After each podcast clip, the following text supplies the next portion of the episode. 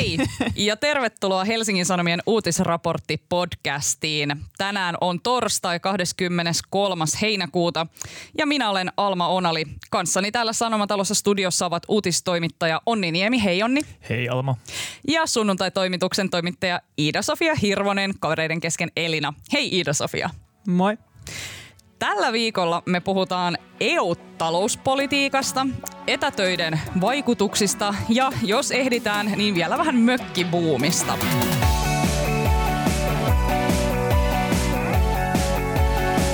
Aloitetaan meidän ensimmäisestä aiheesta, joka on tällainen EU-budjetti hoedown.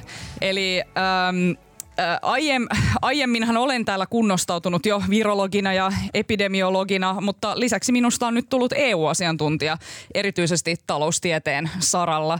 Joten eiköhän ruveta ymmärtämään yhdessä, että mitä tällä viikolla oikein on tapahtunut. Eli kyse on siitä, että EU:ssa sovittiin varhain tiistajaamuna pitkien ja uuvuttavien neuvottelujen jälkeen EU-budjetista vuosille 2021-2027 sekä jättimäisestä koronaelvytysrahastosta, jolla yritetään hillitä koronaviruspandemian aiheuttamia taloudellisia vahinkoja ja vauhdittaa taantumasta elpymistä. Tämä huippukokous oli historiallinen, ainakin Macronin mukaan. EU ei ole koskaan aikaisemmin ryhtynyt yhtä mittaviin yhteisiin taloudellisiin ponnistuksiin taloudellisten ja sosiaalisten ongelmien hillitsemiseksi. Yhteensä näiden kaikkien rahoituspakettien suuruus on kaikkiaan 1824 miljardia euroa. Eli vähän päälle tuhat miljardia tuohon perusbudjettiin ja sitten koronapaketin summa on 750 miljardia euroa. Ja ne rahat saadaan siten tähän koronapakettiin, että EU-komissio hankkii lainaa rahoitusmarkkinoilta ja ilmeisesti siis EU ei ole koskaan ennen saanut ottaa tällaista yhteistä lainaa. No, Tästä lainalla rahoitetusta potista 390 miljardia euroa annetaan jäsenvaltioille vastikkeettomina avustuksina, joita ei siis tarvitse maksaa takaisin. Loput 360 miljardia euroa myönnetään lainoina. No, näissä neuvotteluissa hiersi etenkin tukien ja lainan välinen jakosuhde. Siinä tämä nuukanelikko, eli Hollanti, Tanska, Itävalta ja Ruotsi, vaati sitä tukien määrää pienemmäksi ja lainaosuutta suuremmaksi. Ja Suomi oli siellä vähän mukana näissä nelikon meiningeissä, mutta ei kuitenkaan lähtenyt kokonaan mukaan niiden kelkkaan. No, nämä maat onnistu saamaan vaatimuksiaan läpi ja sitä avustusten osuutta siitä paketista saatiin pienemmäksi, mutta Nuukanelikko sai neuvoteltua itselleen jäsenmaksualennuksia, kun taas Suomi ei tällaisia alennuksia saanut, koska Suomi ei niitä halunnut. Suomen linjan mukaan jäsenmaksupalautukset ovat epäreiluja ja petkuhuiputusta. Ja alennusten sijaan Sanna Marin kertoi neuvotellensa Suomelle 400 miljoonaa euroa maataloustukia ja 100 miljoonaa euroa syrjäsetyön kehittämiseen. Voidaan kohta puhua siitä, että mitä hän nämäkin sitten tarkoittaa. Euromääräisesti eniten äh, hätärahoitusta saavat suuret jäsenvaltiot, joissa koronaviruspandemian on äh, aiheuttanut eniten ongelmia. Äh, niitä on esimerkiksi Italia ja Espanja. Ja asiantuntijoiden mukaan oli tärkeää antaa heille suoraa tukea, ettei nämä maat vielä entisestään velkaantuisi tai että niiden luottoluokitukset säilyisivät entisellä tasolla. Ja sitten siellä kokouksessa tosiaan sovittiin myös siis tästä ihan perus EU-budjetista seuraaville seitsemälle vuodelle. Helsingin yliopiston Eurooppa-tutkija Timo Miettinen muistuttaa, että nyt sovittu EU-budjetin rakenne muistuttaa aiempia budjetteja ilman merkittäviä muutoksia. Se johtuu muun muassa siitä, että ne koronapaketin suorat tuet rahoitetaan sillä, että EU-budjetista leikattiin aimosiivu pois rahaa, joka olisi mennyt tällaisiin tulevaisuusorientoituneisiin kohteisiin, kuten ilmastoon, tutkimukseen ja opiskeluun. No, Tämä koko setti on herättänyt hyvin rankasti keskustelua, josta osa on mennyt raastavaan juupa seipäs vääntöön ja osa taas todella syvälliseen pohdintaan siitä, mitä Euroopan unioni oikeastaan tarkoittaa ja mihin suuntaan se on menossa. No, Onni ja Iida-Sofia, mikä, äh, äh, haluaisin puhua aluksi vähän Sanna Marinista, koska pääministerimme henkilökohtainen rooli näissä neuvotteluissa ja hänen esiintymisensä on – herättänyt paljon huomiota. Siis mähän on aiemmin täällä kertonut mun fiksaatiosta ää, autoritäärisiin miesjohtajiin, mutta Juan Kekka, miten Marin sai eilen mun sukat pyörimään. Aivan todella rautainen ote, tiukka ja jyrähtelevä. Ei noin taitavaa viestintää ole keneltäkään niin kuin poliitikolta mun mielestä nähty pitkään aikaan. Mitä te olette mieltä? Kyllä siitä todellinen boss lady nyt viimeistään kuoriutui, kun se siellä yömyöhään väänsi johtajien kanssa ja eilenkin vielä siitä huolimatta A-studiossa jaksoi ihan pitkäpinnaisesti laittaa vastaan opposition edustajille – nimenomaan erittäin vakuuttava esiintyjä. Tämmöinen kuitenkin myös nöyryys huokuu hänestä, että vaikka jossain jutussa mainittiin, että hän otti poikkeuksellisesti jonkun omalle kontolleen näistä onnistumisista, mutta että kuitenkin pitänyt aika matalaa profiilia, vaikka on sitten ilmeisesti just nimenomaan jyrähdellyt siellä. No siis mun mielestä on kiinnostavaa, että sä sanot, että nöyrästi, koska mun ö, näkemys oli se, että eilen kun Sanna Marin astui tiedotustilaisuuteen kertomaan näistä mm. asioista, niin hän hyvin reippaasti nosti sen oman häntänsä pystyyn ja sanoi, että minun ansiostani sain nostettua nämä Suomen maataloustuet 250 miljoonasta sinne 500 miljoonaan. Tämä oli just se poikkeus. Niin, niin. Et, ja siitä mulle tuli ihan sellainen olo, että ihanaa, että tiettäkö, nainen niin kuin suoraan sanoo, että tämä oli minun ansiotani, eikä lähde silleen nöyristelee, että no me vähän siellä, vaan just näin. Hyvä Sanna. Mutta tota, mitä olette mieltä, äh, sitten eilen nähtiin esimerkiksi illalla A-studiossa ja muutenkin ollaan sitten kuultu tätä opposition kritiikkiä tästä Marinin, Marinin johtamista neuvotteluista. Eilen oli Kai Mykkänen kokoomuksesta ja sitten Riikka Purra perussuomalaisista siellä A-studiossa Marinin kanssa vääntämässä. Mitä mieltä te olitte siitä, kuinka onnistuneesti oppositio haastoi Marinia? Sitä oli ihan huvittavaa seurata, mutta kun esimerkiksi Kai Mykkänen oli samaa mieltä, sitä mieltä, että pakettia ei ole saatu tarpeeksi kiristettyä, että siellä niin kuin aivan liikaa Suomea viedään, mutta silti kritisoi sitä, että nyt on budjetista viety pois investointeja, niin kuin tuotekehitystä ja opiskelua ja ilmastoaiheita.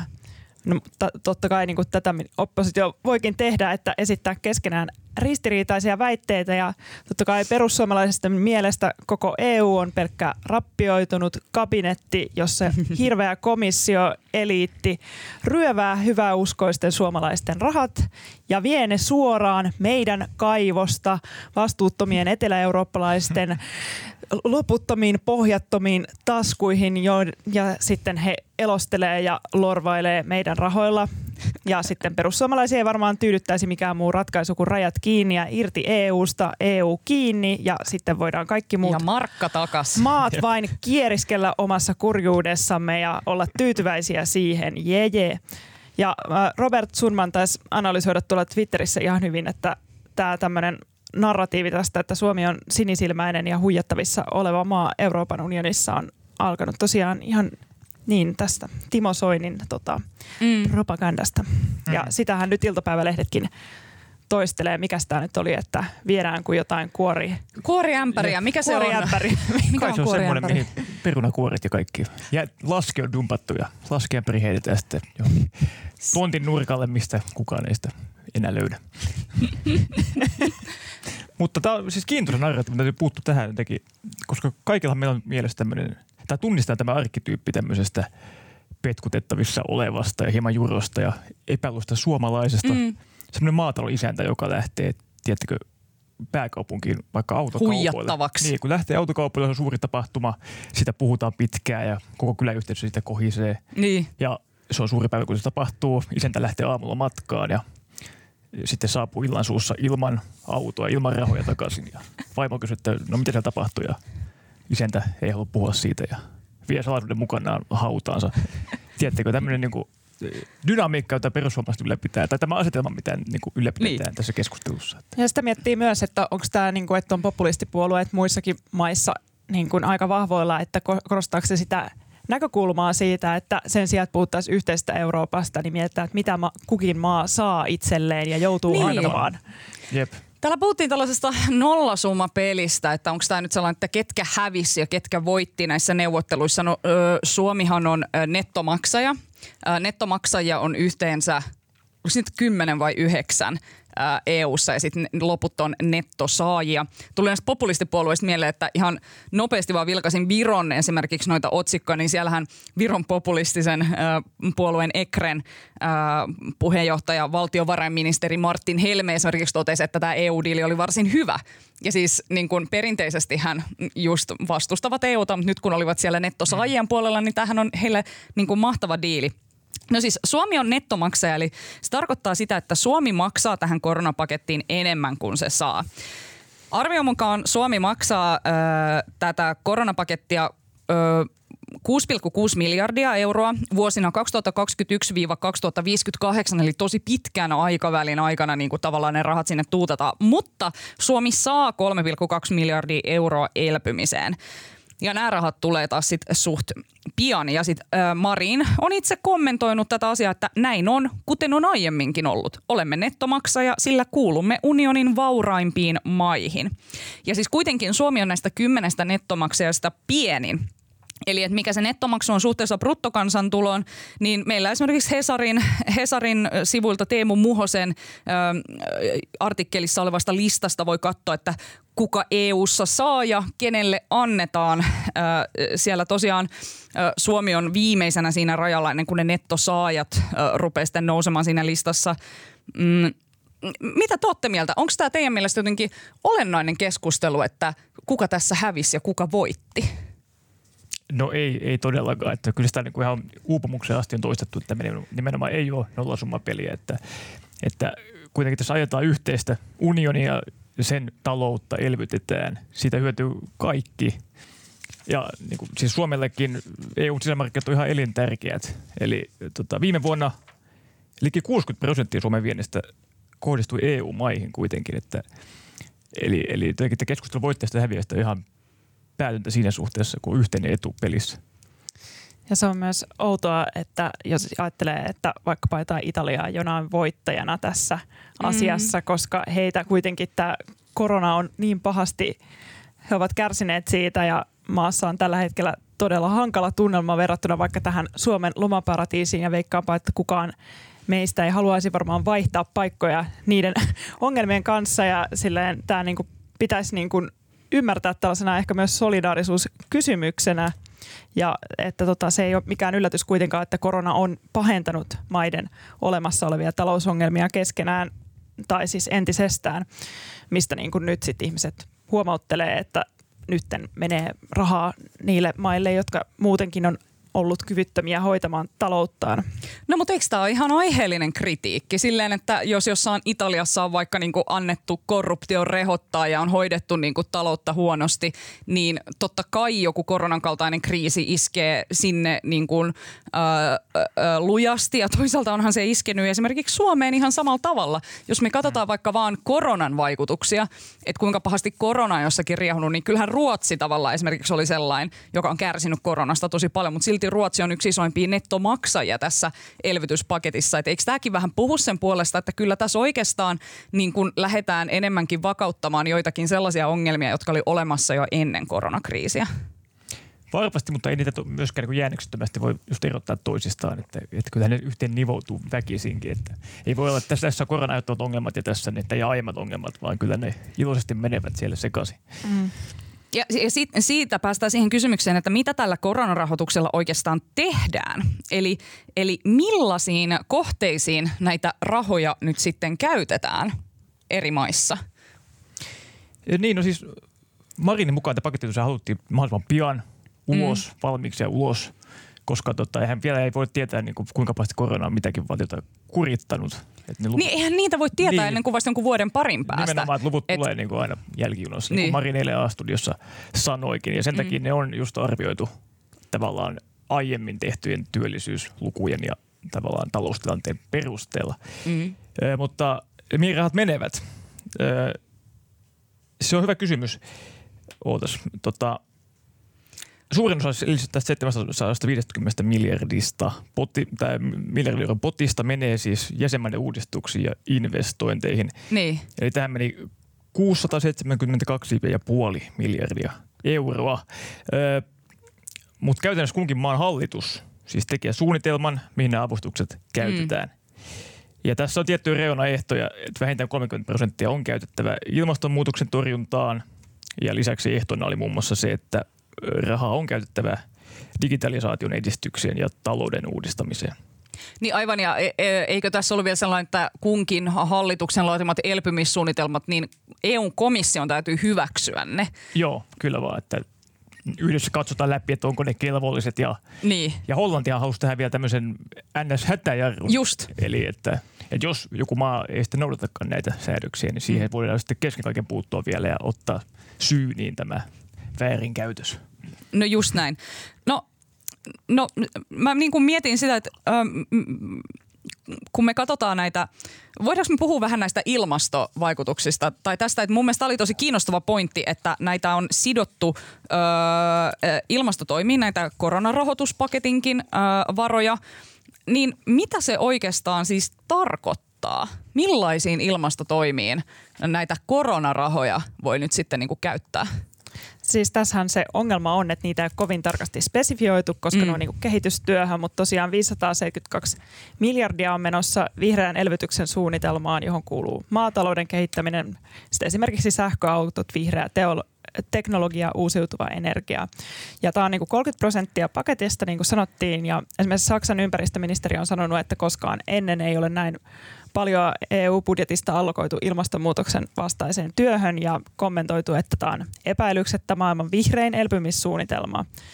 Ja sitten tota, tosiaan, ää, mutta myös tätä on niinku kritisoitu siitä, Mm. mm. että tässä on viherpesun mahdollisuus. Esimerkiksi Mm. mm. Greta Thunberg on kommentoinut, että keinot on liian epämääräisiä, ei ole oikeasti keinoja valvoa ja tässä on kauniita sanoja, eikä varoja käytetä niin kuin on välttämättä kuin on suunniteltu. Ja että hänen mielestään tähän niin kuin ei suhtauduta edelleenkään ilmastoasioihin tässä niin kuin suunnitelmassa niin kuin käsillä olisi hätätila, mikä on niin kuin tavallaan tämä ilmastoaktivistien tavallaan päämäärä, Mm. että se saataisiin samanlaiseksi tota, ää, akuutiksi kysymykseksi, niin kuin vaikka korona. Ja että kunnon ilmastonsuunnitelman sijaan tämä tarkoittaa hänen mukaansa leivänmuruja, Mm. mutta kuitenkin suunnitelmissa on nostaa Eurooppaa maailman ensimmäiseksi ilmastoneutraaliksi alueeksi vuoteen 2050 mennessä ennen USAa, Kiinaa ja Intiaa. Ja sitten kun jokainen maa tekee oman elpymissuunnitelman, niin Saksalla on tä- tällä hetkellä vihreästä näkökulmasta kaikkein kunnianhimoisin.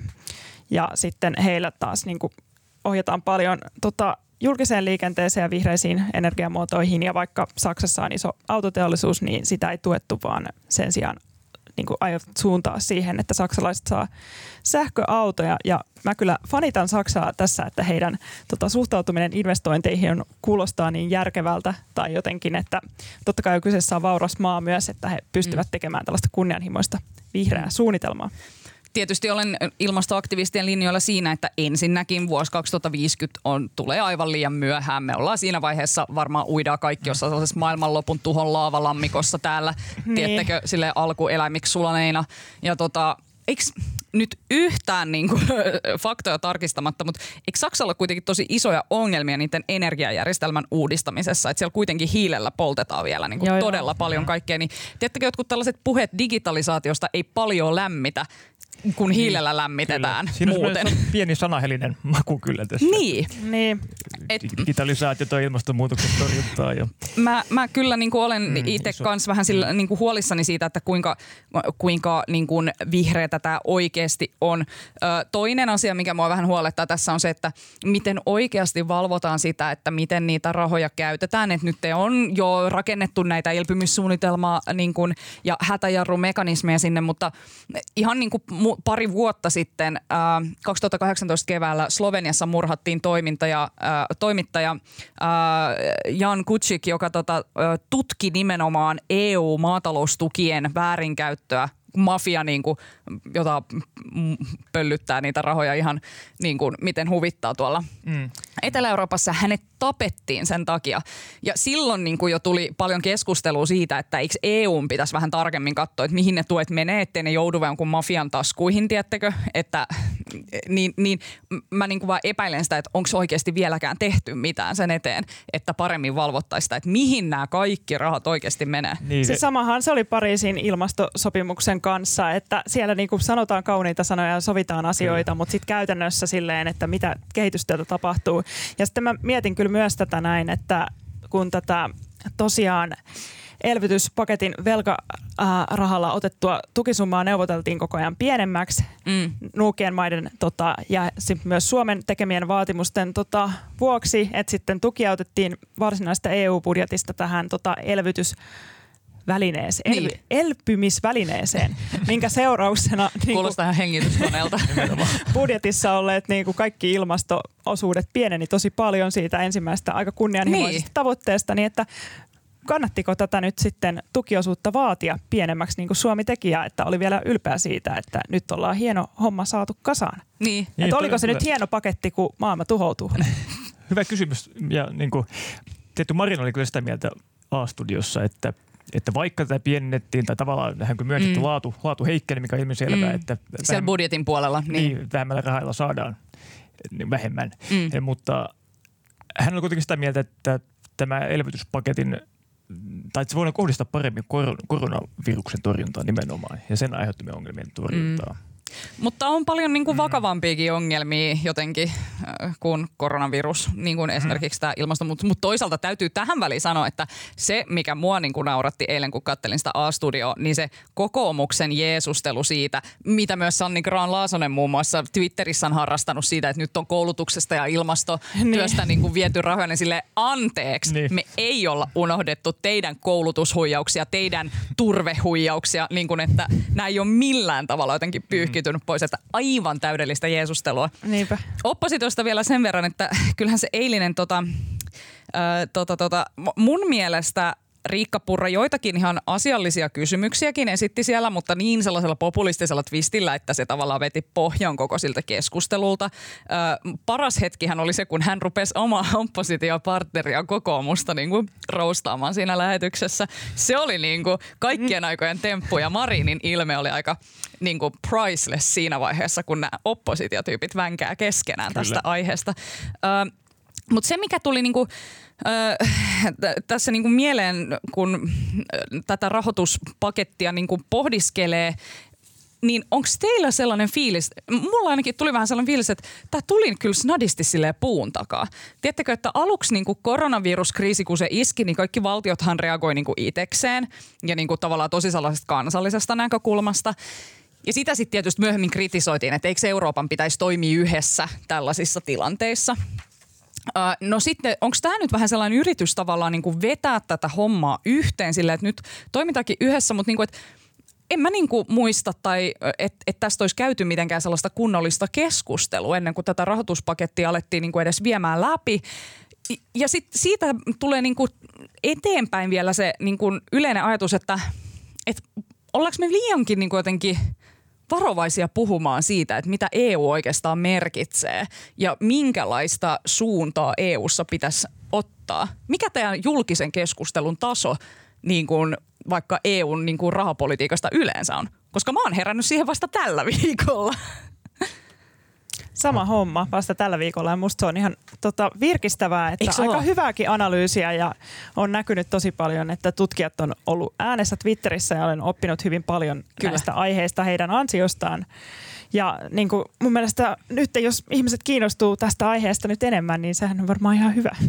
Niin ainakin mediat on tästä kirjoittaneet sivutolkulla ja asia- aihe on ollut esillä. Mm. Ja hyvä niin, että on ollut, koska kyllä tässä isosta summista päätetään. Ja niin, kuin, Niin, mutta me ollaan puhuttu tässä nyt vasta sen jälkeen, kun niistä on vähän niin kuin jo päätetty. niin, no se on kyllä totta, että niin. Että olisiko pitänyt samanlainen mediarum aloittaa jo paljon aikaisemmin. Niin, ja siis niin kuin, että mä oon ainakin yllättynyt ihan siitä, että nyt kun mä oon kuunnellut vaikka ää, Yle Areenasta ää, tällaista Brysselin kone-nimistä podcastia, niin nämä asiantuntijat, ketkä on siellä puhunut, niin nehän on sanonut mun korviin aivan todella radikaaleja asioita. Siellä esimerkiksi eräs, ää, oliko se valtiotieteen professori Nyberi, niin kuin sanoi, että no kyllä hänen mielestään vakavasti pitäisi harkita, että pitäisikö Suomen erota eurosta niin kuin aivan tälleen niin kuin legit kuitenkin proffa siellä, niin tällaista heittelee. Ja mä olin ihan silleen wow, wow, Niin, wow. ei niin kuin, että eikö tää ollut... vaan- Niin, että onko tämä ollut, eikö tämähän on ollut ihan tabu-aihe aikaisemmin. Mm. Tai sitten niin kuin tällaisia, että, että, että puhutaan niin kuin silleen vakavissaan, myö- tai niin kuin, että että okei, ne persujen niin nämä liittovaltio öö, niin kuin fantasiat tai sellaiset, niin ne on niin kuin todella populistisella kierteellä esitettyjä. Mutta niin tosiasiassa kyllähän meidän pitäisi enemmän vaan puhua siitä, että mitä varten EU on olemassa ja minkä muotoisena sen kannattaisi olla olemassa. Ja t- tässä niin kuin, öö, mä niin kuin mietin, että esimerkiksi näissä kiistoissa nyt, mitä liittyy tähän koronarahoituspakettiin, niin mua on kiinnostanut enemmänkin just niin kuin ne syvällisemmät analyysit siitä, että ei just tämä, että kuka voitti ja kuka hävisi, vaan enemmänkin se, että onko tässä nyt kuitenkin kyse niin kuin tällainen nationalismi vs. kansainvälinen solidaarisuus puhe, että et kyllähän tässä on oltava jotain syvempiä päämääriä kuin vaan joku taloudellinen, taloudellinen hyöty, että Suomi maksaisi enemmän tähän pakettiin kuin mitä se saa. Ja silloinhan me puhutaan siitä, että, että tässähän on enemmänkin kyse jostain EUn niin kuin yhtenäisyyden niin kuin, niin kuin, tiedättekö, siitä huolen pitämisestä, että, että jotkut maat kuten Saksa, niin haluaa hyvinkin niin kuin epätoivoisesti pitää EUta kasassa ja estää jotain maita, kuten Italiaa, lähtemästä lipettiin euroalueelta. Niin olisiko tästä pitänyt puhua enemmän myös niin kuin näillä termeillä? Et ei tässä ole kyse nyt niin kuin pelkästään vain jostain työttömyydestä, vaan ihan siitä, että mitä joku taloudellinen vakaus niin kuin laajemmin tarkoittaa yhteiskuntarauhalle ihan varmasti olisi pitänyt puhua. Ja niin kuin, tämä on hyvin olennaista ja koko se EU perusideahan on nimenomaan tämä, että samassa veneessä ja autetaan niin. toinen toistamme. Ja kaunis ajatus, mutta en tiedä toteutuuko se aina ihan täydellisesti, mutta joku tutkija tässä mainitsi just, en muista mikä media eli oli kyseessä, kun häntä jututti, mutta hän sanoi, että tämä on siitäkin, tai siitäkin mielessä Suomen on hyvä olla tässä mukana, tai paketti mm. onnistuu sen takia, että tämä on niin sijoitus tulevaisuuteen. Mm. Eli jos tulee tilanne, jossa Suomi saattaisikin tarvita yhtäkkiä mittavasti apua, niin tämä on tietysti mielessä tavallaan tämmöistä hyvää mainetta Suomellekin, että ollaan tässä nettomakseen puolella. Ja että jonakin päivänä niin. Kreikka ja Italia saa sitten pelastaa meidät. nimenomaan, nimenomaan. Ei vaan, mutta niin. En tiedä, kyllä niin kuin, ja moni tutkija on kuitenkin ollut sitä mieltä, että, että kyllä tässä EU on aika hyvä pysyä ja se konsensus kuitenkin on se, että niin, EU niin. on hyvä – hyvä asia. Että Onhan se, tässä EUssa... Niin vähemmistössä on ne tutkijat, jotka sanoo, että niin. äkkiä markka takaisin. Niin, koska niin kuin, kyllähän EUssa on hirveästi kaikkea hyvää, niin kuin, että mikä se sellainen, nyt kun näkee, millaisissa vaikeuksissa Britannia on niin kuin Brexitin takia, että kun pitäisi niin kuin neuvotella kaiken maailman kauppasopimuksia ja muita ja niin kuin, sitten ei ollakaan täällä enää jotenkin niin myötämielisiä sille, mutta niin kuin se, että tullit on poistettu, vapaa matkustaminen, kaikki, kaikki se hyvä, mitä oli olemassa ennen koronakriisiä, niin kyllähän se on niin kuin todella arvokasta. Mutta nyt sitten jotkut on ollut huolissaan siitä, että tämä kun annetaan EUn ottaa yhdessä niin kuin lainaa ja sitten tavallaan lähdetään enemmän tällaiselle niin kuin, o, niin kuin yhteisen tavallaan tällaisen, miksi sitä kutsutaan, joku niin kuin fiskaali... Fiskaalivaltio. Just, just, just. Että mennään niin kuin sinne suuntaan, että onko tämä niin kuin jotenkin liittovaltiokehitystä – No tähän on kyllä sanottu, että eihän tässä nyt sellaisesta ole selvästi kyse, että koska liittovaltiokehitys vaatisi sitä, että EUn jotkut niin kuin elimet saisi enemmän valtaa, niin kuin komissio tai parlamentti. Mutta kyllähän tämä on ollut ihan niin kuin yksittäisten hallitusten niin kuin tällainen riemukulkuen niin kuin Saksan ja Ranskan ajama. Siihen vaikuttaa tosi paljon se, että Britannia ei ole enää pöydässä, mm. koska siis on puhuttu just siitä, että jos tota Iso-Britannia olisi ollut tässä näin, niin tota ei, ei tällaista diiliä oltaisi saatu aikaiseksi. Ja että niin kuin, äh, niin, että se on niin kuin täysin nyt ton Saksan ja Ranskan ja toi ehkä Hollanti on ottanut sitten brittien tämmöisen nuukan roolin, että aika niin kuin historiallisessa tilanteessa, mutta mä en toisaalta myös niin kuin toi koko tuommoinen pandemia on aika historiallinen tilanne mm. myös. Ja jotenkin sen arvas, että se kyllä niin kuin tulee tuottamaan niin kuin tarpeita monenlaisen niin kuin velan ottamiseen, niin mm. myöskin niin kuin suhtautuminen velkaan tuntuu niin kuin muuttuneen. Esimerkiksi Saksahan on aikaisemmin ollut hyvin silleen mm.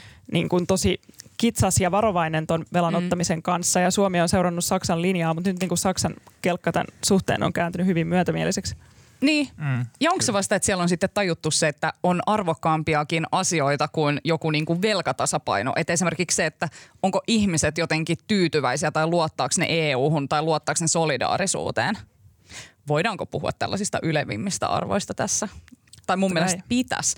Mutta se vielä, että se, että kun ollaan huolissaan niin kuin liittovaltiokehityksestä, niin eihän se tule onnistuu ilman, että jäsenvaltioiden hallitukset sellaista niin kuin kannattaisi. Ja mun käsittääkseni mikään EU-maa ei niin kuin, minkään EU-maan hallitushan ei niin kuin aja minkäänlaista liittovaltioajatusta. Ei, ja tässäkin paketissa niin kyllä tässä jokaisella kansallisvaltiolla kuitenkin oli omat intressit myös. Ja niin. Marin sanoi, että oli erittäin tärkeää, että Suomi, tai saatiin neuvoteltu tähän se, tämä erillisosuudet kaikki näihin, tai kaikille jäsenvaltioille omat osuudet tästä.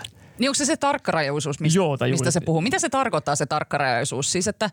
Niin, että kaikilla on tämmöinen niin oma osu, osuutensa tästä, että että jos joku maa ei pystykään maksamaan näitä omia velkoja takaisin jostain Niin. syystä, niin tavallaan, että, että joku... Et muut ei voi rajattomasti Niin, vaan niinku nimenomaan, sitten vaan maksaa niiden muiden puolesta katto. niitä. Joo, joo, joo. Niin mikä se oli joku tämmöinen joku parin miljoonan raja, että mitä esimerkiksi Niin. niin. Suomi ei voi joutua maksaa niin kuin jonkun muun Vai parin miljardin. puuttuvista Niin. miljardin. Mitäs näitä nyt onkaan. Mitäs nämä EU-budjetit nyt oikein niin, niistä olikaan? niinku puuttuvista jäsenmaksuista, että tämä saatiin neuvoteltua Niin. sinne. Niin. Mä nyt niin kuin just äsken mietin sille, että olisi pitänyt tietysti vähän aikaisemmin ehkä yrittää laskea jotenkin suhteuttaa näitä rahoja, koska nämä on vavaltavia. Mm. Niin kuin, Niin et, et kuinka paljon, niin kuin, kuinka monta bissejä vaikka saisi olla niin kuin 750 miljardilla eurolla. Mutta se nyt vähän jäi. Mutta Suomi sai näitä niin kun, ö, tosiaan budjetissa sitten näitä maataloustuki, eli 400 miljoonaa maataloustukia ja 100 miljoonaa euroa syrjäseutujen kehittämiseen, tai siis anteeksi, Pohjois- ja Itä-Suomen tota, kehittämiseen. Onko mitään hajua siitä, että mitä näillä tällaisilla rahoilla aiotaan tehdä? Se syrjäseutujen kehittämisraha on niin tullut ensimmäistä kertaa Joo. historiassa. Että aikaisemminkin maaseututukia toki, mutta ei syrjäseutuja. Mä en niin kuin, ei ole mitään aavistusta, että mitä se niin kuin tarkemmin tarkoittaa. Voisiko ne tukea tällaisten helsinkiläisten hipsterien muuttoliikettä niin kuin Kainuuseen? Mä kyllä lähtisin. Niin, Saa ehkä se, nähdä. tai jotenkin sen pienten paikkakuntien kunnollista niin kuin kaupungistamista nyt kun kaikki perustaa oman tuommoisen siirtokunnan jonnekin. Niin. Mutta ootteko te niinku, mitä mieltä te olette tästä koko tavallaan, äh, niinku tavallaan tästä peliliikkeestä, että äh, luuletteko te, että tämä tekee EUsta jotenkin vahvemman äh, tällainen, äh, olisi tämä enemmän tällainen, niinku, että haluttiin vaan herättää jonkinlaista tällaista luottamusta maiden välillä, että me kyllä niinku toisiamme tuetaan tällaisessa hankalassa tilanteessa. Se oli kova vääntö kuitenkin, eikä mitenkään itsestään selvää, Niin. että me luotamme toisiimme homma, vaan niin kuin tosi niin kuin vaikea Mm. tilanne ja se olisi myös hyvin voinut kaatuukin jossain mm. vaiheessa. Nimenomaan se vissi oli aiheellinen pelko myös, että tämä oikeasti voi kaatua ja sitten... Sitten mitä olisi Niin, että tapahtunut? tulevaisuus näyttäisi vielä synkemmältä euroalueella. Niin.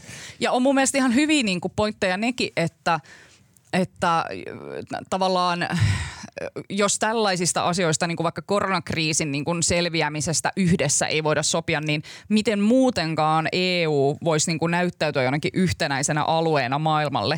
Niin kuin, että mä oon ollut jotenkin vähän huolissani siitä, tiettäkö, että tällaiset eurooppalaiset arvot esimerkiksi ei ole mitenkään kovin kovassa huudossa enää maailmalla. Niin kuin, että joku Turkki ei sitä kiinnosta enää yhtään tyyli joku E- Euroopan unionin jäsenyys. Silloin on paljon siistimmät kaverit Venäjä ja mm. niin kuin, no ei, no ne, ei- ne ei ole ehkä ihan kavereita, mutta silleen niin kuin potentiaalisia partnereita löytyy tuolta idästä päin sille enemmän. Ja sitten niin kuin esimerkiksi mikä on näiden vaikka Balkanin maiden tilanne, jotka haluaisi liittyä EU-hun niin kauan kuin siellä on ne roistot johdossa, mitä sielläkin on, niin, niin kuin sille, että mun mielestä sen ei pitäisi tapahtua. Mutta jotenkin mä oon niin kuin, et myös huolissani siitä, että kun tämä kaikki tuntuu, että on ollut vähän niin kuin Angela Merkelin harteiden niin kuin varassa, niin tiedättekö, tu- oliko tämä tällainen Angela Merkelin viimeinen ponnistus ennen kuin hän jättää tavallaan tämän politiikan? Yritys saada vielä EUta kurottua jotenkin niin kuin yhteen. Niin, vaikea sanoa, en tiedä, mutta tota, ainakin niin kuin jos nyt ei suoraan yhtenäisyyttä lisää, niin kyllä tämä ainakin valtioita sitoo toisensa nyt, koska Niin. ensimmäistä kertaa lainaa otetaan yhdessä ja niin kuin, Ai saakeli, Aika se on paljon. niin parisuhde. niin vähän niin kuin, kyllä tässä Ja sit niin silloin voisi verrata. että- Oh, ja sitten täytyy sanoa, että Ensimmäinen mun... asuntolaina. Ja mä en tiedä, haluanko mä ottaa asuntolainaa Orbanin kanssa, tiedättekö? että mun mielestä... Tuntuu vähän pahalta. Mutta hei, Orbanista tuli mieleen, että yksi tosi tärkeä pointti, mikä tässä EU-budjetissa oli, niin oli siis tämä oikeusvaltioperiaate. Ö, eli tämä oli sellainen asia, mitä Suomi ajoi jo niin kuin viime syksynä, kun Suomi oli tämä EUn puheenjohtajamaa, suuri tapahtuma ö, meille.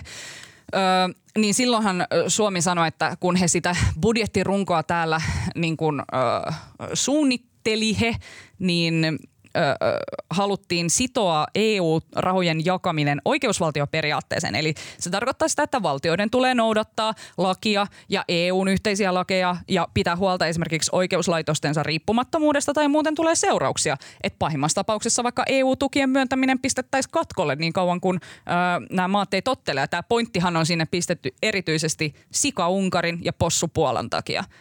Ja tämän uuden kirjauksen mukaan, mikä nyt tässä budjetissa saatiin, niin äh, sen mukaan näitä seurauksia voi asettaa määräenemmistöllä Eurooppa-neuvostossa, kun aikaisemmin on vaadittu yksimielisyyttä. Eli aikaisemmin possupuola ja Sika Unkari on voinut toisiaan puolustaa ja yksinään veto-oikeudella vaan estää kaikenlaiset toimenpiteet, niin jatkossa olisi mahdollista, että niin kuin EUlla oikeasti saattaisi olla jotain sananvaltaa siihen, että, että mitä näissä, näissä niin kuin kapinahenkisissä autoritäärisissa valtioissa tapahtuu. Mitäs te olette mieltä oikeusvaltioperiaatteesta? Kyllä se on niin kuin hyvä asia, mutta miettii sitä, että miten se valvominen sitten käytännössä Niin. tapahtuu, että kun kerrotaan, että pitää noudattaa lakia, niin tota, et kuka sitä valvoo? Tai Niin. siis, että myöskin totta kai niin kuin kaikenlaiset niin kuin linjaukset on tavallaan itsessään kontrollia luovia, mutta just taas, taas niin kuin huomaa, että on tavallaan se Euroopan unionin jotenkin etäisyys niin kuin tulee vastaan se, että se Mm. on jotenkin kuitenkin vastuu on kaikilla mailla sitten omasta toiminnastaan. Mm, niin.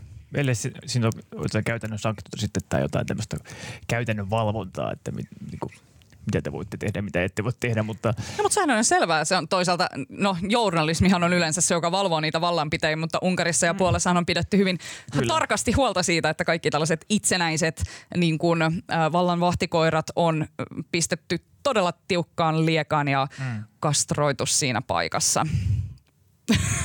Tähän mielikuvan.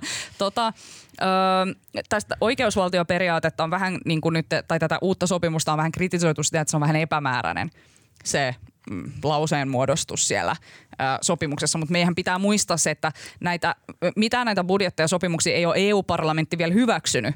Eli EU-parlamentin pitää vielä hyväksyä. Siellä saattaa, kun sanamuodot muuttuu vielä, Euroopan neuvosto varmaan käy vähän läpi, että miten, miten niin kuin näitä, näitä sanamuotoja sinne pistetään. Mun mielestä tämä olisi aivan erinomaisen tärkeää, että EUlla olisi jonkinlaisia keinoja niin kuin, ää, katsoa sitä, että EUn sisällä nyt sentään EUn niin kuin ihmisarvoja ja ihmisoikeuksia kunnioittavia periaate, periaatteita noudatettaisiin. Koska eihän siinä ole mitään järkeä, että Suomi antaa rahaa maille, jotka ei niin kuin näitä periaatteita kunnioita. nimenomaan. kunnioita. Ja toivotaan, että tällä paketilla saadaan hieman suitsittua näitä joidenkin Mm. yhteiskuntien valuvikoja. Niinpä. Mutta onko teillä vielä jotain pointseja tästä EU-rahapaketista ja mm, mis, mistä jatkossa pitäisi puhua? Mä oon ainakin sitä mieltä, että, että niin kuin selvästi ää, täytyy vähän niin kuin avata myös näitä EU-tabuja, eikä vaan luovuttaa jotenkin sille, ää, niin kuin, tiedättekö, niin kuin oikealle, niin kuin poliittisen oikealle laidalle niin kuin vaan sitä lupaa niin kuin puhua jotenkin sellaisista EU-politiikan herkistäkin pisteistä, vaan kyllähän tämän pitäisi olla sellainen niin kuin, niin kuin avoimen neuvottelun ja keskustelun paikka, eikä vaan antaa niitä halpoja pisteitä sinne oppositiolle. Nimenomaan, kun sitä on pidetty myös helposti tuollaisena asiantuntijat hoitavat asioitaan hommana, minkä takia se näyttäytyy helposti elitistisenä, jonka takia Niin. sitten pystytään o, tota, oppositiossa tavallaan niin kuin huutelemaan sit siihen kaikenlaista. Tai silleen niin kuin vaikka just tolleen ö, vähän populistisestikin Mm. sitä instituutilta arvostelee. Ja toi eurooppalaisten arvojen miettiminen kuulostaa tota, jotenkin sellaiselta, että siitä ei ole puhuttu juurikaan. Niin. Kukaan ei puhu eurooppalaisista arvoista yhtään missään. Niin, kuulostaa tosi 25 vuoden takaisilta Niin, hommilta. kuulostaa. Mutta Niin. ehkä ne pitäisi nostaa uudestaan nyt. se vaatii Ehkä. sellaista tiettyä optimismia ja yhteishenkeä. Niin, niin. Jep. Ja siis kaikki tällaiset asiat, mitä niinku itsellekin tuli, ihan tällaiset niinku vaikka, että mitä joku niinku e- verotus, koska nythän on väläytelty sitä mahdolli- mahdollisuutta, että niinku näitä lainoja ja muita EU sit voisi maksaa pois niinku e- yhteisellä niinku EU-verolla, vaikka muoviverolla ja tällaisilla, mitkä tavallaan sinänsä kuulostaa tosi hyvältä idealta, mutta ilmeisesti se ongelma on siinä, että yleensä verotusta on pidetty vain valtioiden yksityisoikeutena ja monopolina. Niin se, että jos EU rupesi yhtäkkiä verottaa niin kuin jäsenvaltioita, niin veisi sitä, antaisi sille tavallaan sellaista valtaa, mitä sillä ei ole aikaisemmin Mm. ollut. Että no, mielenkiintoista Kyllä. nähdä, mihin suuntaan tässä mennään. Ollaanko pian liittovaltio? Hei, näistä meidän EU, todella asiantuntevista EU-keskusteluista eteenpäin, nimittäin rasauttelevaan etätyöhön.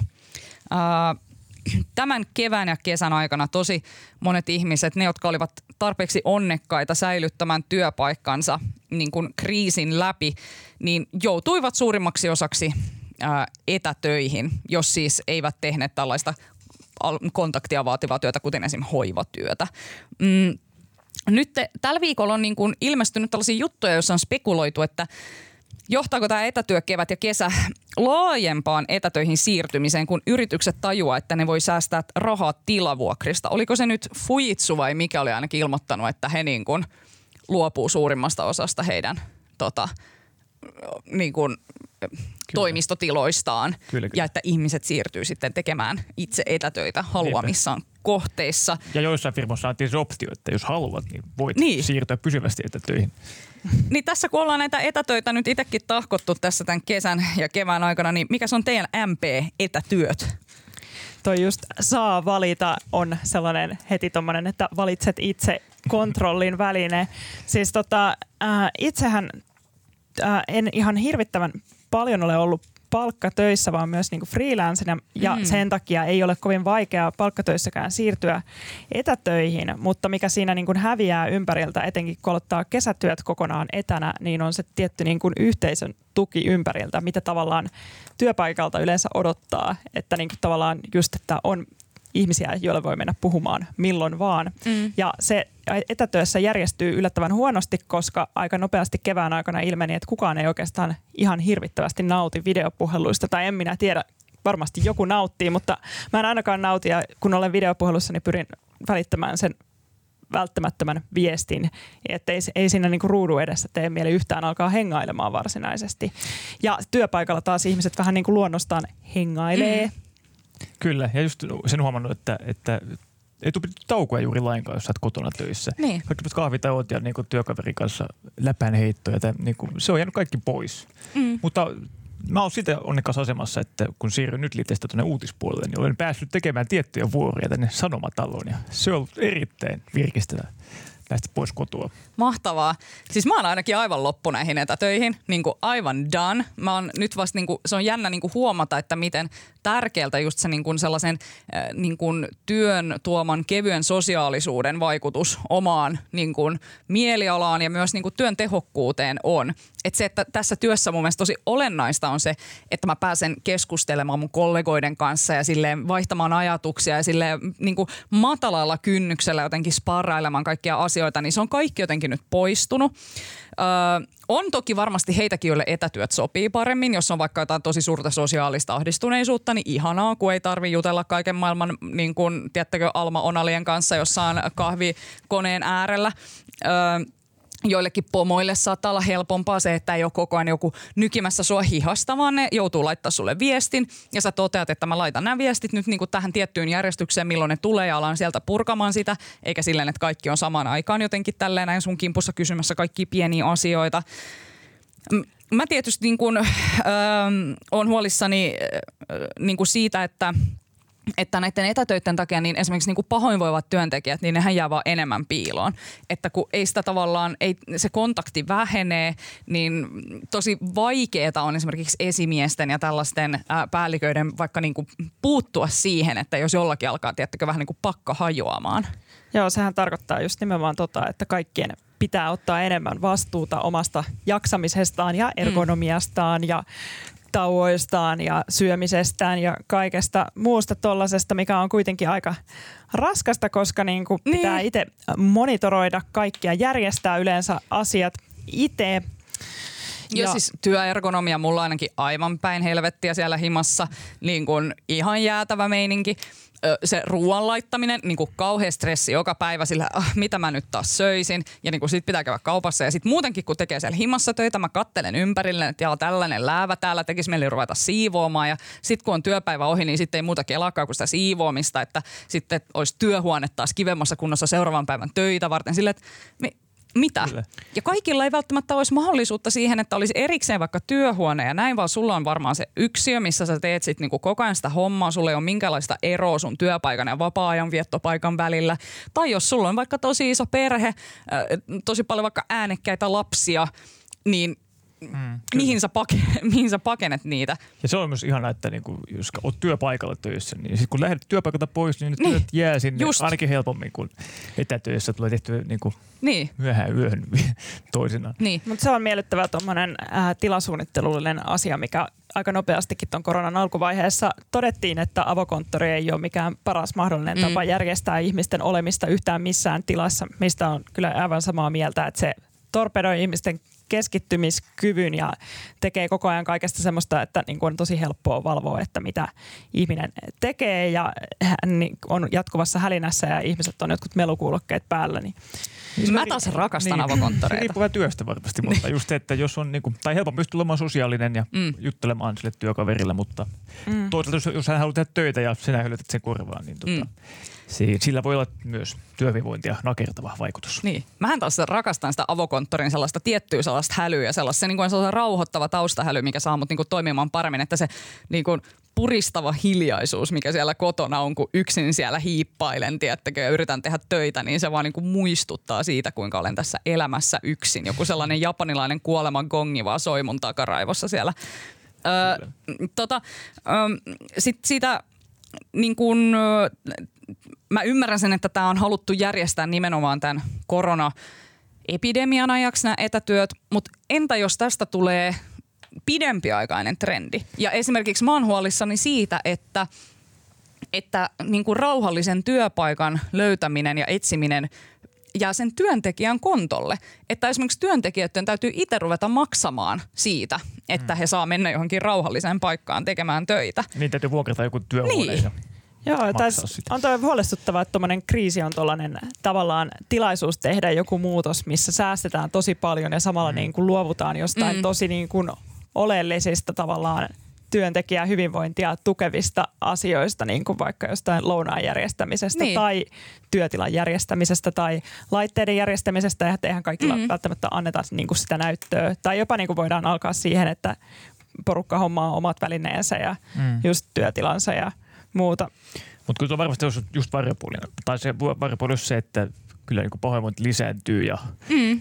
poissaolot ja kuormitus – et mä uskon, että se kyllä kääntyisi aika nopeasti myös itseään vastaan, että ne kustannukset kuitenkin sitten niin. kääntyisi Ja ylipäätään sellainen ihmisten välinen verkostoituminen mm. ja sellainen niin kuin kontaktien luominen ja kaikki, niin e, vaikka toisaalta olisi ihanaa, että tässä maailmassa ei tarvitsisi esimerkiksi niin paljon lentää, jos tekee kansainvälistä työtä, että pystyisi hoitaa niitä niin kuin kokouksia just etänä ja näin. Mutta kyllä se teknologia vaan yhä on joku sellainen mun mielestä kuitenkin etäännyttävä tekijä niin kuin on, ihmisten välisissä suhteissa. Kyllä, kyllä. Oh, mikä luddiitti minustakin tässä nyt kuoriutui taas. Mutta se on hauska huomata, jossakin lehdissä on kirjoittu näitä tämmöisiä, että näin puhut videopuhelussa oikein, että tällainen oikeanlainen etiketti ja niin. näin käyttäydyt eduksesi videopuhelussa ja niin kuin, että ei siellä voi härvätä ihan mitä tahtoo ja pidä lapsesi piilossa ja lemmikit poissa ja järjestä vaimosi muualle tyhjentämästä tiskikonetta tyyppisiä ohjeita siis on annettu. Mm.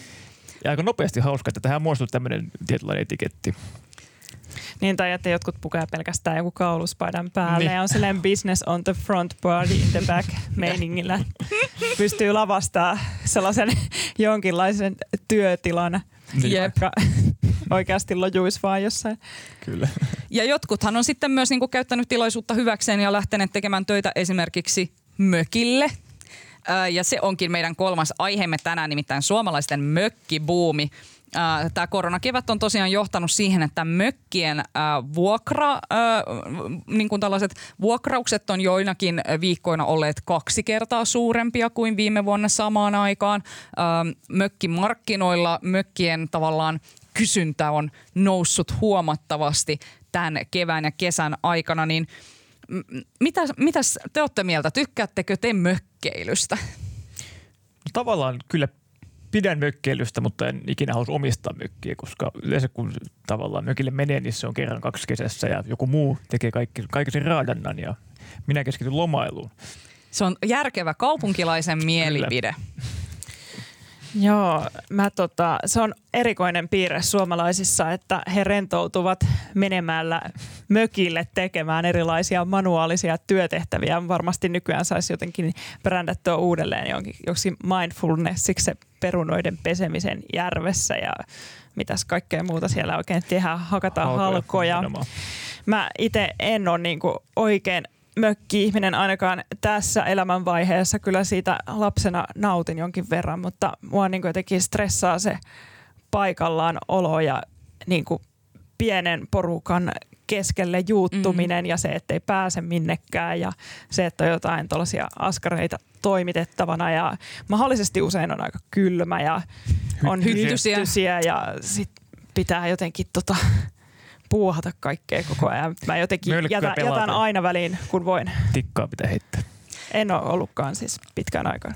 Siis mä kyllä rakastan niin kuin ajatusta mökkeilystä, mutta sitten se totuus on kyllä se, että siihen liittyy tosi paljon kaikkea hankalaa. Niin kuin mm. ylipäätänsä se, että pääsee sinne mökille. Nythän ilmeisesti on muotia se, että mökit on jotenkin silleen lähellä, että sä voit niin kuin, niin kuin tiedättekö, mennä vaikka vaan illaksi saunomaan sinne. Mutta yli, niin kuin, sitten on meitä, joiden mökkimatka on se niin kuin lähemmäs 400 kilometriä ja sinne ei lähetäkään sille vaan yhdeksi illaksi. Ja toiseksi se mökin hankkiminen vaatii tosi usein auton ja kaikkea tällaista niin kuin keskiluokkaista, tiettäkö, niin kuin sellaista kamaa, että sä pääset sinne sitten kitumaan sinne mökille jonnekin työleirille. Mm, kyllä. Mutta siis kyllä, kyllä, kyllä rakastan mökkeilyä, että itteeni kanssa just vaan niinku huolettaa se, että kun tähän mennessä se on ehkä ollut silleen, että muut sukulaiset on hoitanut enemmänkin sen mökin ylläpidon, niin mitä siitä sitten tulee, kun itse ihan oikeasti joutuu olemaan vastuussa vaikka siitä niin kuin huussin toimintaperiaatteiden niin kuin huoltamisesta. Lapioinnista. Mutta Mm. Siinä riittää tekemistä ainakin ja vähän niin kuin niin. silleen huolta, mutta mulla on teoria, että Suomi jakautuu kahteen mm. ihmisryhmään, vaikka on kyllä kolmaskin, eli niin kuin ne, keillä on niin kuin mökki mahdollisesti tota, semmoinen joku tota, puutalo jossain Itä-Suomen mettässä tai jossain ihan todella kaukana skutsissa. Ja sitten siellä niin kuin, tota, kuljetaan kumisaappaat jalassa ja tota, vedet, tota, huidetaan hyttysiä ja sitten toinen porukka on se, jolla on tota, Länsi-Suomen rannikolla jossain ihanassa, tota, ihanassa tota, ihanalla merenrannalla joku huvila. Niin, ja jo, sitten tota, ja... syövät siinä sellaisen pitkän pöydän äärellä koko suku jotain rapukesteja järkkäävät ja sitten laulavat lauluja ja mm. Ajavat sellaisella purjeveneellä, sellaisella hienolla. Ja sitten totta kai niin välimuoto nämä, kenellä on lähempänä mökki. Mm. Mä uskon, että mökkibuumi tulee kyllä olemaan mikään pitkäaikainen juttu. Niin. Sitten kun lentokone taas lentää ja pääsee ulkomaille, niin sitten sinne kaikki lähtevät. Ja mökit homehtuvat metsiin edelleen. Ja se johtuu siitä, että me, elämme, me nuoret aikuiset elämme pitkitettyä nuoruutta. Niin. Eli emme halua sitoutua mihinkään mökkiin tai mihinkään muuhunkaan juurikaan. Ja, ja toinen syy on tietysti se, että työelämä aika tavallaan heikolla tolalla. Mm. Ei, ei välttämättä ole takeita siitä, onko töitä ja mistä rahat. Eli ei myöskään voi ottaa tämmöistä taloudellista taakkaa. Aika monelle milleniaalille tämä korona on ollut semmoinen pitkitetyn nuoruuden tota, hyppy siitä tällaiseen kovaan keskiluokkaistumiseen vauhdilla. Että niin. niin, niin on haettu vauva, turvaa sieltä. Eikä siinä mitään, että, mm. mutta siis ihmiset, jotka on harkinnut tällaista elämänmuutosta, niin nyt sen toteuttavat. Niin. Koirat, koirien Joo. hankinta on myös lisääntynyt niin tässä on. korona kevään ja kesän aikana ihan huomattavasti. Mutta se johtuu varmaan sitä yksinäisyydestä vaan, kun ollaan Niin, niin nimenomaan. Niin. M- mutta se on kuitenkin sitoumus, iso sitoumus. Niin, että onko tämäkin, mutta toisaalta mä, niinku tämä sitoutumis, niinku milleniaalin sitoutumiskammo mihinkään, niin toisaalta ehkä se heijastuu siihen, että aletaan myös kyllästyä siihen, että työnantajat ei halua sitoutua suhun ja parisuhteisiin ei haluta sitoutua eikä mihinkään, niin ehkä sellainen mökki kaikki turvallinen, niin kuin punamullalla maalattu. Että siihen kun sitoutuu, niin se on jotenkin sellainen niin, hellä kohde. Ja sä, sä et voi niin kuin vahingossa jotenkin tappaa sitä tai niin kuin tälle. Et siinä on jotain sellaista niin kuin pysyvyyttä tässä mm. muuten niin lastuilla, lastuna laineilla ajelehtivassa elämässä. Ehkä. Ja kyllä se arvo vaan kasvaa, kun toi jotenkin ilmastokatastrofi pakenee ja kaikilla Joo. on hyvä olla oma eristäytymispaikka jossain mettässä, minne ei heti Nimenomaan, nimenomaan. Mä en todellakaan kerro koordinaatteja siihen mun maakuoppaan, mihin maion sitten vetäytyä, kun zombiapokalypsi alkaa. Mä oon siellä sitten hirvikoirin ja kiväärin ja perunamaan kanssa valmiina kaikkeen. en kerro, onko tällaista maakuoppaa oikeasti olemassa vai ei. Öm, tota, mutta luuletteko te, että parin vuoden päästä tämä mökkibuumi on ihan menneen talven lumia ja meillä on taas kohta vaan myyntilontuksia, kaikki palstat täynnä, että yritetään päästä tällaisista sähköttömistä mummonmökeistä eroon? Kyllä minä pessimismin taipuvaisena olen juuri tätä mieltä, että pian sieltä saa edistä ostella halpoja tunteja, jos niikseen haluaa. Musta varmaan seuraava kesä ehkä näyttää mm. jotenkin seuraavan kesän menoa, että lenteleekö ihmiset ulkomaille vai onko vielä joku ongelma päällä? Ja mä aion silloin olla valmis, että sitten halvalla voin ostaa jonkun hipsterin hyvällä maulla sisustaman ja uudistaman mökin, missä on kasvimaat valmiina ja muut, niin mä odotan sitä seuraavaa mökkien myyntiaaltoa. Niin monethan omaa nyt tällaisen kesäasunnon, joka on laitettu valmiiksi, että ei tarvii ihan täysin olla siellä eräilemässä. No hei, sitten kun te äh, tuutte käymään siellä mun äh, maakuopassa slash zombi-apokalypsisuojapaikassa, niin tota, milläs puheenaiheella te haluaisitte mua sitten viihdyttää, ettei pääse sellaisia pitkiä maailmanlopun jälkeisiä kiusallisia hiljaisuuksia syntymään? No, tota, mä ottaisin puheeksi Eristyksissä nimisen sarja, joka sopisi erittäin hyvin keskustelun avaukseksi. Kyseessä on siis ensimmäinen kotimainen HBO-sarja ikinä. Oho. Ja se koostuu seitsemästä itsenäistä jaksosta tai lyhyt elokuvasta kaikki kestää alle 20 minuuttia. Ja nimensä mukaisesti jokainen käsittelee niistä siis elämää koronapandemian eristämässä maailmassa. Ja ne on myös kuvattu siis tänä keväänä eristyksissä, mm. eli ihan niin kuin autenttista materiaalia, vaikka tietysti fiktiota kaikki ovatkin. Ja siinä on niin kuin näyttelijöinä ja ohjaajina ihan Suomen huippuja, muun muassa Samuli Edelman. No onko se kiinnostavaa, kateltavaa? No mä katsoin ensimmäisen jakson tai lyhyt elokuvan siitä ja mm. siinä oli Emmi Porvienen pääosassa ja tota, se oli kyllä kiinnostava. Sanoisin näin, että se kuvaili tämmöistä juurikin niin kuin, mitä eristäytyminen voi tehdä psyykelle pahimmillaan. Ja siinä on tämmöinen kauhu, kauhuelokuvasta tuttu tuttu meininki. Mutta apua, mä oon kärsinyt näistä ihan samoista asioista monta kuukautta tuolla niin, etätöissä. Niin, se sille, voi tulla että... vähän liian lähelle ehkä nyt, mutta... Niin, vai olisiko sitten sellaista vertaistukea? Mm, ihan miten se haluaa nähdä, mutta ilmeisesti kaikki niin. ei ole mitään kauhua näistä jaksosta, vaan kukin okay. ohjaaja vähän omalla tyylillä sitten käsittelee. Onko se siis fiktio vai dokumentaarista? fiktio se on. Okei, okay, okei, okay, no sitten. Joo, mä suosittelen äh, Helsingissä tota Ville Vuorenmaan äh, taidenäyttelyä Tikettigalleriassa Kampissa, siinä missä oli aikaisemmin Tiketin toimipiste Kampin kauppakeskusta vastapäätä, joka on auki lauantaihin tällä viikolla asti vaan.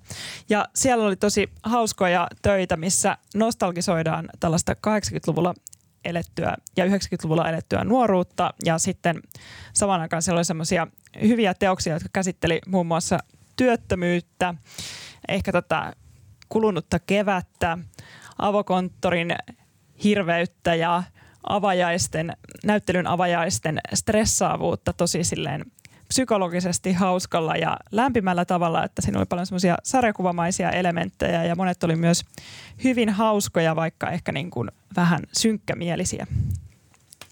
Kuulostaa ihanalta, mutta tosiaan vain kaksi päivää enää sitten nähtävillä tämä. Vain kaksi päivää. Näyttely.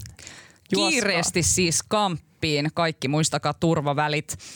Mä suosittelen jo tässä äh, podcastissa aiemmin mainitsemaani äh, Ylen Brysselin kone äh, ohjelmaa. Siis huhuh mitä settiä. Aivan erinomaista keskustelua EUsta ja siellä toimittaja, vitsi, mikä hänen nimensä on? Me, mm, Meri Elonheimo on kuitenkin sukunimi, niin aivan todella asiantuntavalla ja kriittisellä otteella niin kuin kyselee tutkijoilta, että mitä tästä EUsta pitäisi ajatella. Ja todellakin mun pää on aivan räjähtänyt niin kuin sille hyvällä tavalla tätä podcastia kuunnellessa että mi- mi- millä kaikilla eri tavoilla EUsta voikaan oikeastaan keskustella, niin mä ehdottomasti suosittelen tätä nyt tähän EU-budjettikrapulaan. Tässä kaikki tältä erää. Kiitos Onni Niemi. Kiitos, tämä oli ilo jälleen kerran. Kiitos Iida-Sofia Hirvonen. Kiitos, tun EU-osaaminen kuuluu tänään kyllä erinomaisen hyvin. Kyllä. Kiitoksia.